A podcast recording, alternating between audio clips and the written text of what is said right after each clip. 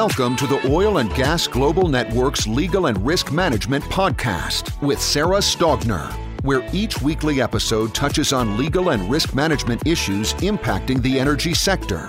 Visit our website at www.oilandgaslegalrisk.com for more information on today's episode, past episodes, and upcoming OGGN events.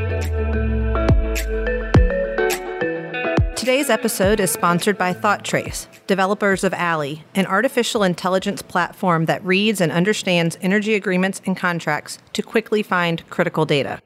Hey, good afternoon. This is Sarah Stogner with the Oil and Gas Legal Risk Podcast with the Oil and Gas Global Network. I am sitting here today. You'll hear the whispers in the background. Uh, Once again, I am crashing at the Midland Country Club for lunch with my friend JB Bendik. And you are actually have your entity is called the Navitas organization, right? That's correct. Okay. So we were just, I was asking to make sure that I pronounced your name correctly before we started. And the JB actually stands for Joseph Bendik, right? That's correct. Yeah. Okay. So I'll just call you JB. Excellent. Does that work? So thanks for joining me today. And we met, how did we originally meet? On LinkedIn? I think so. It's hard. That's a good point. I, I normally always remember, but I can't. I think we met on LinkedIn and then we had lunch and we just kind of kept in touch. And, you know, this industry is so small, really, that we run into each other all the time. But you're one of my favorite people to kind of bounce ideas off of. And, and one of the things that I've been talking about lately and kind of nerding out on is the midstream water issue. So you're going to sit and chat with me today about water. But before we get there, can you just give everybody a little bit of your background? Where are you from? Education, what you're doing, kind of thing. Absolutely. So I've been in the Permian now going on five years, originally from Western Pennsylvania. So I'm not a local here, I'm a transplant. And I came down as part of Halliburton, a corporate relocation program. And uh, I was very excited for the opportunity because I'm not a background trained engineer as far as petroleum or mechanical. I actually have a political science degree, which shocks many people when they hear about that. And long story short, I had been doing commodities and, and knowing the oil and gas industry when the Marcellus Utica broke out. And so I basically had reached out to all these different oil people and made small chat and said, hey, I know all the paper, I know all the background, the financials, how things work, but I want to learn how to dig a hole. And so here, Halliburton had given me my first shot and uh, broke out and in hundreds of hours and you know years of my life learning everything and and uh, very exciting you know they took the opportunity you know with me and after you know being down here you know with them I decided to break off and start my own consultancy group where I can bring a unique approach to the Permian because I'm not I don't mean it in any negative way but being from the outside here and learning how the Permian works and how business is done is different than anywhere else in any other industry or, or area Yeah, no, it for sure is. and so I figured I can add a lot of value to companies that are coming here because I've gone through it myself. And so that's what TNO and the Navitas organization really does. Awesome. And so I, I- I guess you kind of have a passion for helping younger companies, startups. Is that fair to say, or everybody? Yes, I, I, I focus in on new tech companies, newer technologies, if that's strictly software driven, emerging technology, something different or differentiator. And then I try to represent companies that either are in Canada or in Houston that don't have a local representation. And so those companies are number one have to watch their cash flows, so have to be very cautious with where, their capital goes. And secondly, they also need the intelligence. If is this you know can it go to market? Can you know is it a proof of concept? Can it be adopted? And a lot of times companies have great ideas, Yeah. but they really don't have realism. Yeah. And so I try to help alleviate that concern and give them that market intelligence and that strategy and those tactics to go the next level to get that foothold and then off to the races they go. Yeah. And so at lunch, you know, we were joking that you live out by the airport and you can know when a big deal is going to happen because you hear the, the jets come in, right? So you've got really good intel on who's coming in and out, right? Merger Mondays are very interesting for, for myself just because uh, every time there's just been a, a, in a, a publicly announced you know, acquisition, they usually happen on Mondays. And those airplanes usually come over about 3.30, 4 o'clock, 4.30 in the morning, and they come in usually twos or threes. And usually if it's twos, it's usually somewhere around a billion dollar acquisition. If it's three, it's usually you know four billion, five billion dollars, and that's the day of. And so I know something's going to be happening just because it's happened every single time. It just wakes me up, and I'm normally up at four thirty, you know, four thirty, yeah. but. I, it's it's one of my little you know character like okay it's going to be an exciting day today. yeah, if only we could have intel of who it was so that I could I could get a jump right. Absolutely. So before we kind of dive into the midstream stuff, I'm going to give my little shout out to my sponsor. So today's podcast is sponsored by ThoughtTrace, developers of Alley, an artificial intelligence platform that reads and understands energy agreements and contracts to quickly find critical data. ThoughtTrace, let the software do the reading. And for those of you that are not subscribed, please go and subscribe to the podcast. That helps me helps me out. It helps people learn about it. Leave a review. I say leave a review if it's good. If it's bad, send me an email and tell me why it's bad, and then I can fix it before you leave a review. But no, in all seriousness, do go and leave a review and make sure that you go and enter into our weekly drawing for an awesome power bank. It's at thoughttrace.com slash podcast drawing. I always say that you don't want to be that guy in the airport looking for a plug and you know those little stickers that they have? Have you seen these? This is great. Like they, no. it's a sticker that looks like an outlet. And so oh, people no, go to try this. to plug in their phone and you can't no way. That that's it's pretty good. br- that's brilliant google it, google it later. So yes. so anyways you know we've seen in the news i think over the past couple of months a lot on water and you know not just how are we going to get more fresh water what are we going to do with our produced water injection rates, earthquakes, right? I mean, there's just, we could spend probably three or four episodes talking about each of these kind of issues.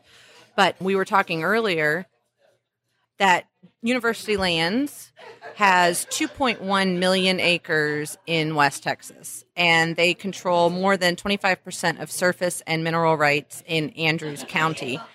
And that just recently they've entered into some contracts, right? And can you tell me a little bit more about kind of what you, what's going on and, and what you see with those that JV and, and the stuff that we were talking about earlier? Yes, certainly. You know, University lands with you know 2.1 million acres is a, probably the most substantial acreage position for a non-operator, right? Someone who doesn't you know drill the wells or oversees it.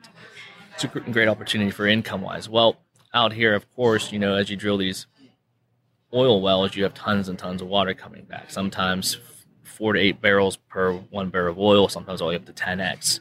So 10 times is a lot of water. It takes a lot of a lot of lot of water to drill. It takes a lot of water when it comes back. It's just everywhere's water, water. So in the area of that area of Reeves County and in, the northern and southern Delaware area, Pecos area, as we as we call it, people are trying to source fresh water, but then they also want to be able to dispose of all the produced water. They want to be able to recycle it. They want to be able to reuse it so they don't have to continuously take new water from aquifers. Right. It's a big, what they call the life cycle water management program. And so with that particular JV, was between uh, H2O Midstream and Layne Water Midstream. And between those two entities, they're going to source and do freshwater drills and then H2O is going to partner up with them to build out infrastructure that will help take it to the drill sites that will help take it to, to you know SWDs, you name it. Right. You know, take you to all those different types of facilities. And what was interesting about you know that deal is then you start to see another major deal because I've been a big proponent of telling people that I think everyone is trying to chase to be the first billion dollar water midstream company out here, everyone understands moving crude, crude mid- midstream companies. But this is a new, not market entrance, but in the last couple of years, everyone's chasing on managing water. Yeah, because people don't want to truck it anymore. That's, ab- that's I mean, absolutely it, correct. It's expensive. It, it's dangerous, right? I mean, we hear about all the trucks and all the issues. I just had an episode not too long ago that released on the issues with the roads out here. And so, if we can, and from a legal and risk perspective, right, if we can get rid of the trucks and build the pipeline infrastructure, we eliminate people out on the roads and trucks, and that's always a good thing. Yes, and, and, that's that's what's going on. Is basically to build an entire infrastructure system built around the operators, so that they can literally run pipe, and that can go from anywhere from a couple miles up to 25 miles, etc. But they want to build in essence, an entire captive system so that they can source your water if you need if you need fresh water for new drills. They can take the produced water and either dispose of it in saltwater disposals. They can also take it into recycling. And so I think you know everyone's been talking about the you know getting the fresh water, doing the SWDs. It's been a hot topic. I think going forward in the future, one of the biggest you know markets to open up is going to be in within recycling because there's going to be so much of this water coming back that I think these companies are going to run into a wall literally where they cannot dispose of it. Right. And I, I joke that you can't flare water, but maybe you can, right? Maybe there's some technology coming out, to, but is that really the best? I mean, I think flaring gas is is unfortunate, right? We shouldn't have to be flaring gas. We are. I think that there's a better way. And so I think that for sure with water, there's going to be better ways. And it's just a matter of making it economically feasible. And so what were what were you saying that the, what are the numbers right now in um, the Permian for barrels? About 3 million barrels of oil per day. Yeah, there's different reports out there if you follow industry like EIA reports, you know, it goes you know 3 million 3.2 on on a daily basis. Projection wise, they're calling for upwards of 5 million barrels per day some are saying by 2020, 2021. And so you have this variance of a couple hundred thousand barrels because everyone is, you know, reading different financial reports, government reports, etc. The going, you know, consensus, if you will, is they're going to make the Permian out here at least a five million barrel per day producer. That's kind of like the the rounded number, and they're looking to to do that hopefully by you know sometimes some say you know 2023 some are way further before that. They're saying 2022 and some are even saying 2021 it's kind of it all depends on where you read and where you source on it. So if you look at the 5 million barrels and just run some basic you know math on it from let's take the max of you know 10 barrels of, of water per one barrel of oil. So then we're looking at you know 50 million barrels of water a day. Yeah and i don't know what the current capacity is but for saltwater disposal but i can guarantee you it's not 50 million barrels per day. Correct. And that's where you see all of these companies doing JVs and and basically micro building, if you will. On electrical side, you know, there's a big proponent of, of microgrids. People are building, you know, basically micro water water pads and water facilities, if you will. And so the one going back to what you mentioned with University Lands, H2O, and Layne is basically helping the, each of those companies to not take on all of the risk and all the capital exposure, but partner up with the right partners to for execution so that um, you can build a good a good company that, of course, would you know make money, but also be able to be good stewards of the land. Because a lot of these landowners, you got to imagine what goes on to these landowners with all these different trucks and pipelines and people on their land. Because a lot of them have you know cattle, and a lot of them have land, and now you're talking millions and millions of barrels of water on top of oil. Right plus everything else for the treatment. So there's a lot of moving parts, and the less that they can have trucks going to and from and keep it captive in a closed loop system, then the more control from a safety and from a from a risk standpoint, because you know you you no longer you have you can control some of those variables that right. are out there. Right. Yeah. No. And I'm married to a guy that really likes to hunt, and I can tell you that the deer probably appreciate not having the the trucks out there too. Yeah. yeah you know, there there's um, another little case on, on water. A lot of these times, these, these trucks, you know, come back and you know from from drilling operations, from frac operations, or whatever the operations are, and now there's actually a market too before these trucks enter these leaseholds where there are you know ranches and cattle and, and, and anything. The landowners are now requiring these trucks to be washed before they enter those sites, and so now you there's even a market out there for literally not for personal trucks, but for facilities for for mobile washing units and, and putting in facilities to actually treat trucks, actually wash off trucks because some of the things that can trickle off, you know, gets into the plants and then the cattle eat and it's not good for the digestive systems of animals and for for ranchers and for their their overall health of their of their land. Yeah, right. Ecologically damaging, right? Mm-hmm. So what do you think kind of big picture for those that aren't out here and aren't seeing it for themselves of kind of what's the attitude of the operators and the service companies? Do you think people are on board for trying to kind of find some new technology for recycling? Are people perfectly happy you know, continuing with SWD for the foreseeable future? You mm-hmm. know, Yeah, like- you know, when I first arrived here about five years ago, I, I bumped into a gentleman at a local a local bar. I was trying to go out and meet new people, and he was a private owner, um, an operator of SWDs, and at the time, they were probably the least looked at or favorable industry to be in. They were kind of like the, you know, sorry for any redheads, but the redheaded stepchilds that are out there. Yeah.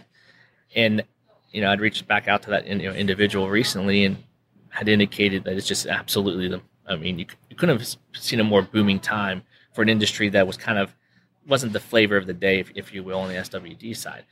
So, with all this water and everyone focusing on SWDs, which is great, but you know, you can do upwards of about thirty thousand barrels per day per facility. Per well, yeah. yeah, yeah, per yeah per per uh, facility. Yeah. There's t- there's talk about possibly regulating the pressure, the injection pressure, or even reducing the number of barrels per day because of the seismic activity in the Pecos area. And so you've got to find other sources to do with that water. And so I think one of the most underutilized right now, it's been talked about, but it hasn't been really looked at just the way SWDs were five years ago, is within treatment or water recycling facilities.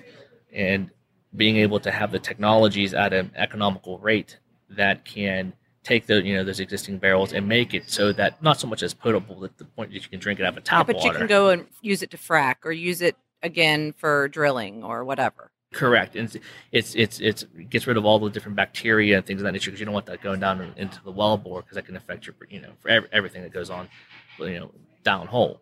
So they want to be able to put that within their you know entire system so that instead of having to drill or you know drill another freshwater well or have to take millions and millions of, of barrels of fresh water, they can offset that by using the existing waters coming back from the produced water.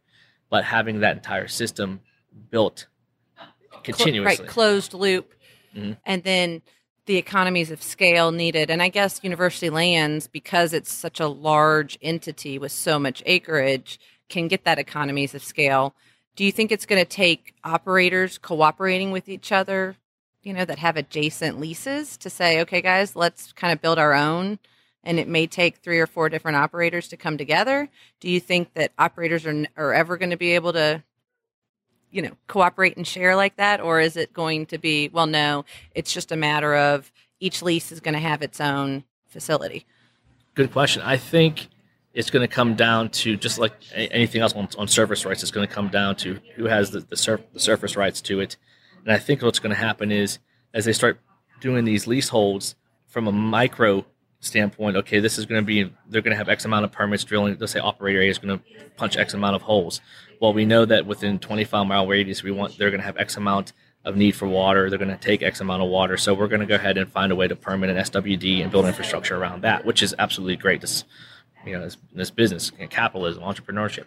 But I think if these companies are not talking to each other, and one one person pokes, you know, builds a little facility here, another one does a facility here, here, and here to meet that local localized demand on the mi- micro side, that eventually, when you look at from the macro, the high end side, then logistically you're going to run to the point where they're going to be crisscrossing pipelines and they're going to be at max, you know, max capacity, and then you're going to have other other SWDs and wells, you know, too close, or you're having, you know, right spacing issues just Spacing like you have with production. Exactly you know there's there's even talk now you know operators want you know are concerned about these injection wells being too close to their production pads because of, of the spacing issues that these operators are trying to squeeze more wells in to the leasehold. And then you know sometimes even taking you know even more produced water than the produced water. So is it their produced water is it produced water that's from an swd and, and you know cross communication and, and there's all kind of just different things that are going on out there in the in the marketplace that i think from a macro level, I think most of these companies, without giving out competitive intelligence, need to come up with a, a strategy as to as to where they're going to be. And I think this this goes to a, point that I've been stressing for, for quite a while now. Is I think these companies are going to have a massive consolidation where they're going to be have three or four SWDs here, they're going to buy a couple more here, and then you have someone come in and swoop, swoop up and, and purchase, you know, 50 SWDs. Case in point, just look at TPG Capital coming in and spending $930 million to, to buy Goodnight Midstream. And, you know, I think it was 409 420 miles of pipe and 50 SWDs. So if you break that down number wise, you're looking at like $18.6 million. yeah and what does it cost to build a new facility eight or nine you should even be lower than that. I mean, you can get that way if you know if you if you're drill if you're drilling the well and you don't have the, experience drilling it correctly, you can it can run you. You know, a lot of people there's a lot of money chasing it now, so you have a lot of people always say, you know, funny money you know, coming in and say, hey, I'm going to be an oil guy, I'm going to build an SWD, and, and and they go out and they spend millions of dollars, and then they and I've seen where they're punching a hole and they're literally setting facilities the same in the same location, trying to beat the clock, and then the well doesn't get permanent out because the the well's not drilling right, or you know they they got to sometimes you know, plug it back, or right all kinds. Any of the issues that comes with drilling a hole in the ground, right? Yeah, absolutely correct. And I think that nine, that's a prime example of, of the going towards that one billion dollars because I think forward looking you're going to start seeing all this water comes back. Let's just fast forward to two years for now, and you have all this massive water coming coming along, but you have no place to put it. Whether it's SWDs, treatment facilities, even truck, whatever it is, built in gigantic pond. There's so much water coming that I think these these operators are going to get into a pinch because they have to get to production in order to get their sales because they've told they're going to grow production. So the water's got to go somewhere, and I think and this is just you know my humble opinion. If you look at the the recent acquisition of TPG and what they're looking at for 930 million dollars acquisition, 300 million credit line, you know, to, to grow operations, is they have literally about a million barrels right now of capacity to take on. And I think, again, forward looking, they're going to be anticipating more pricing power on the amount of barrel, you know, cents, you know, or even dollars per barrel to dispose of. And I think that's that's the those who have the permits, those who have the infrastructure built right now with capacity are going to get pricing power in the future. And I think that's that's where it's really going to go because it's going to come. It's got to go somewhere, unless water recycling takes off in the next couple of years drastically. Which I think you're going to see a, a big market improvement because those costs per barrel, I, th- I think, this is again my opinion, is going to escalate, and it's going to force operators to decide, okay, am I going to spend you know, a dollar fifty, two dollars, three dollars, four, five dollars per barrel to dispose of water, or do I want to spend a dollar or fifty cents to recycle it? Right. And yeah. that, and that's where I think it's going. Yeah, and unfortunately, right now it's pennies on the dollar to dispose of, and dollar plus right to recycle, and so it's going to take a, a flipping of those numbers to make it economically appealing to recycle it instead of disposing of it. It's just a matter of, of making the numbers work. Correct, correct. And there's also the you know the vast amounts, you know, some of the facilities that are out there for recycling are between, you know, 10, 20, 30, you know, thousand barrels per day at, at different GPM levels, just like the SWDs are X amount of barrels per day, sometimes 15, 20, 30,000 barrels at X amount of PSI. So you have those two, you know, those different inputs that that control the amount of flow, if you will, that, that each just the capacity that they can they can have. Correct. And so again, you're talking about you know different space and pad space. And so when you add one unit that might do ten thousand barrels in, in recycling, and you want to do thirty, you may have to take three of those. Well, okay, now can three of those be stacked vertically, or do they have to go horizontally? How much of pad space is it going to take? Is that space surface rights going to interfere with at least at least access road? So again, you have all these different things going on where everyone's trying to basically build out infrastructure all over the place with you have to dig through different reports and permitting and things of that nature to really map it out. Right. And I think you know, eventually, when as much money as chasing is this, and wait until about end of this year, if the actual takeaway capacity for oil comes online, the estimated two million barrels. Again, it's 1.9, 2.2. You hear different things. Comes online late this year, early 2020. You know, 2020. Then it's another two million barrels of oil. Okay, we're about three. So think about that. I mean, that's literally almost double. And we're already stressed enough system wise out here that if you start doing that, then 2020 is going to be gangbusters. And you know the oil field, with you know it's a love hate relationship with the oil field because times are tough. Everyone pulls capital money. It gets to be extremely tough. Hopefully, you save for a rainy day. You know, when I got first broke out in the oil field as a as a as a you know green hat worm, it was you know everyone driving big jacked up trucks, you know, and houses, and everyone was balling out. And you know, me being a little more you know older at the time and seasoned, I actually went to talk to a lot of these older executives, you know, you know, company men sitting there, you know, literally 65 years old. I sit back and I, would be like, you know, man, if I'm making you know, two, three thousand a day at 65, either I'm you know broke and poor or I'm really banking it, you know. And I asked you know these older guys, I said, man, I'm not deprived, but you know, I'm a new guy. What advice do you do you have? And I, I'll never forget is number one, always make sure you save your money for a rainy day, and also they also said make sure you marry the right woman. so that she saves your money for a rainy day, right? Sorry, babe. and, and the reason I, I, I bring that up is is because I you know when times are good, money's rolling. When times are tight, I was down here during the, the you know the crash of you know I, I call it 2014, late 2014, early 2015. You know I was you know at Halliburton when we announced we were at acquiring you know Baker Halliburton yeah. was announced you know going after Baker, and I just sat back you know looked at the number of the valuation of what they're paying. I just thought to myself, holy bubble. Like there's so much money, so much capital, people just paying, paying, paying, and then look what happened and everything, you know, happened and people you know survived the downturn. Now we're back in you know it's it's steady, it's steady now. I mean, there's a little more you know controls in, but I think this whole market on on the on the water side is going to get to the point where there's going to be so much money. You're starting to see it now. Companies spending upwards of a billion dollars, 500 million. Blackstone just did 500 million dollars for uh, Waterfield Midstream to actually build out a water midstream company. So you're talking 500 million billion to the point now where probably we'll start looking at one and a half, maybe two billion dollars. When you start getting into those types of levels, then you're talking, you know, you're not talking just private equity, you're talking hedge fund money. I mean, a lot of money. And I think all that chasing in, into this marketplace out here in a very, you know, limited space as right. far as infrastructure could be good or bad. I just hope that companies scale appropriately and I hope that they hire good people and I hope that they do it well, you know, well enough so that we don't have another another force of a bubble. But knowing the oil field and how it goes and you know boom to bust i think the water the water industry could probably face that as well where it's just going to be who has the capacity who has the infrastructure in place is going to have the pricing power which eventually will give them an upper hand because those operators are going to have to book those sales. If they don't and those operators don't meet those projections because look at the market and how beat down energy sectors are. You could say it's you know social implications from from you know fractivists and things, but it's also investors want money back. They want you know free cash flow. They want dividends. They, they want money. They want to get some of their money back. Right. If you go to that market and say, oh by the way, we have to shut in our wells or, or not, you know, grow production. You can't get rid of our water because you can't give our water. That would wreak havoc. And so I think the true like the long the way that you know Wall Street and people are looking at this and is not so much what you're getting right now per barrel for disposal or for for recycling. It's going to be another year, two two years, even three years, of where you're going to be able to go back and say, okay, we're paying fifty cents here, we're paying seventy five cents or a dollar, whatever it's whether it's you know fresh water, you know treated water, produced water, disposal cost, whatever it is. Currently in the marketplace, you're talking you know two, three, four dollars per barrel now, and you bought it on today's today's cents and right. charging tomorrow's dollar. It's going to be a lot of money. Yeah. Well, we are almost out of time for today, but I want to leave like a maybe a little teaser for another episode.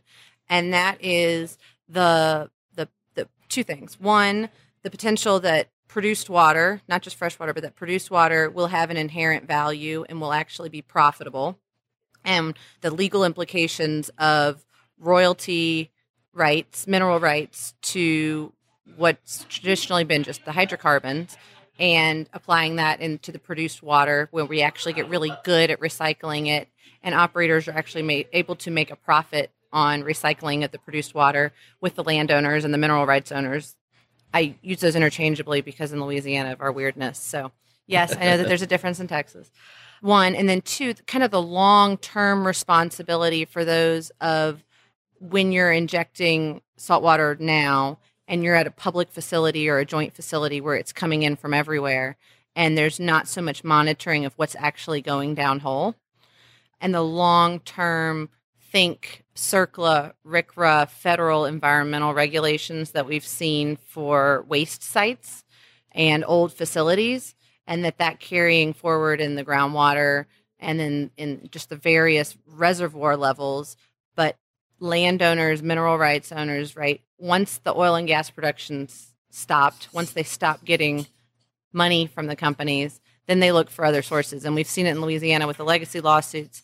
And so I think that long term, there's going to be issues with the saltwater disposal.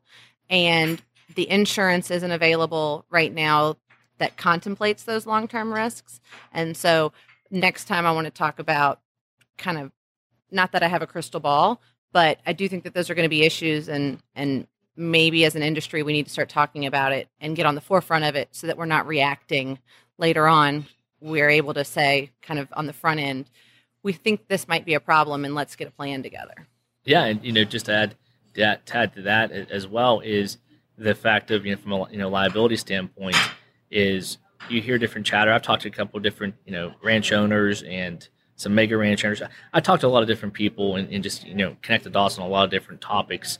And one thing that I don't blame media, and you know, there's so much news out there you can't decipher between what is really good factual news and what is speculation or as people say fake news. Right. But I think too, there's a, there's a fear out there on these these you know ranchers and or even leaseholders, people that have that have the certain you know, the surface rights, is the aquifers. Okay, if we keep pulling and punching all these freshwater wells, and there's hydrogeologists, you know, looking back, man, if you're a hydrogeologist or you're in school, if you listen to this and you're in school and you're in geology, do do a track in hydrogeology. I'm telling you, yeah, it's a it's a huge market because of, of these aquifers.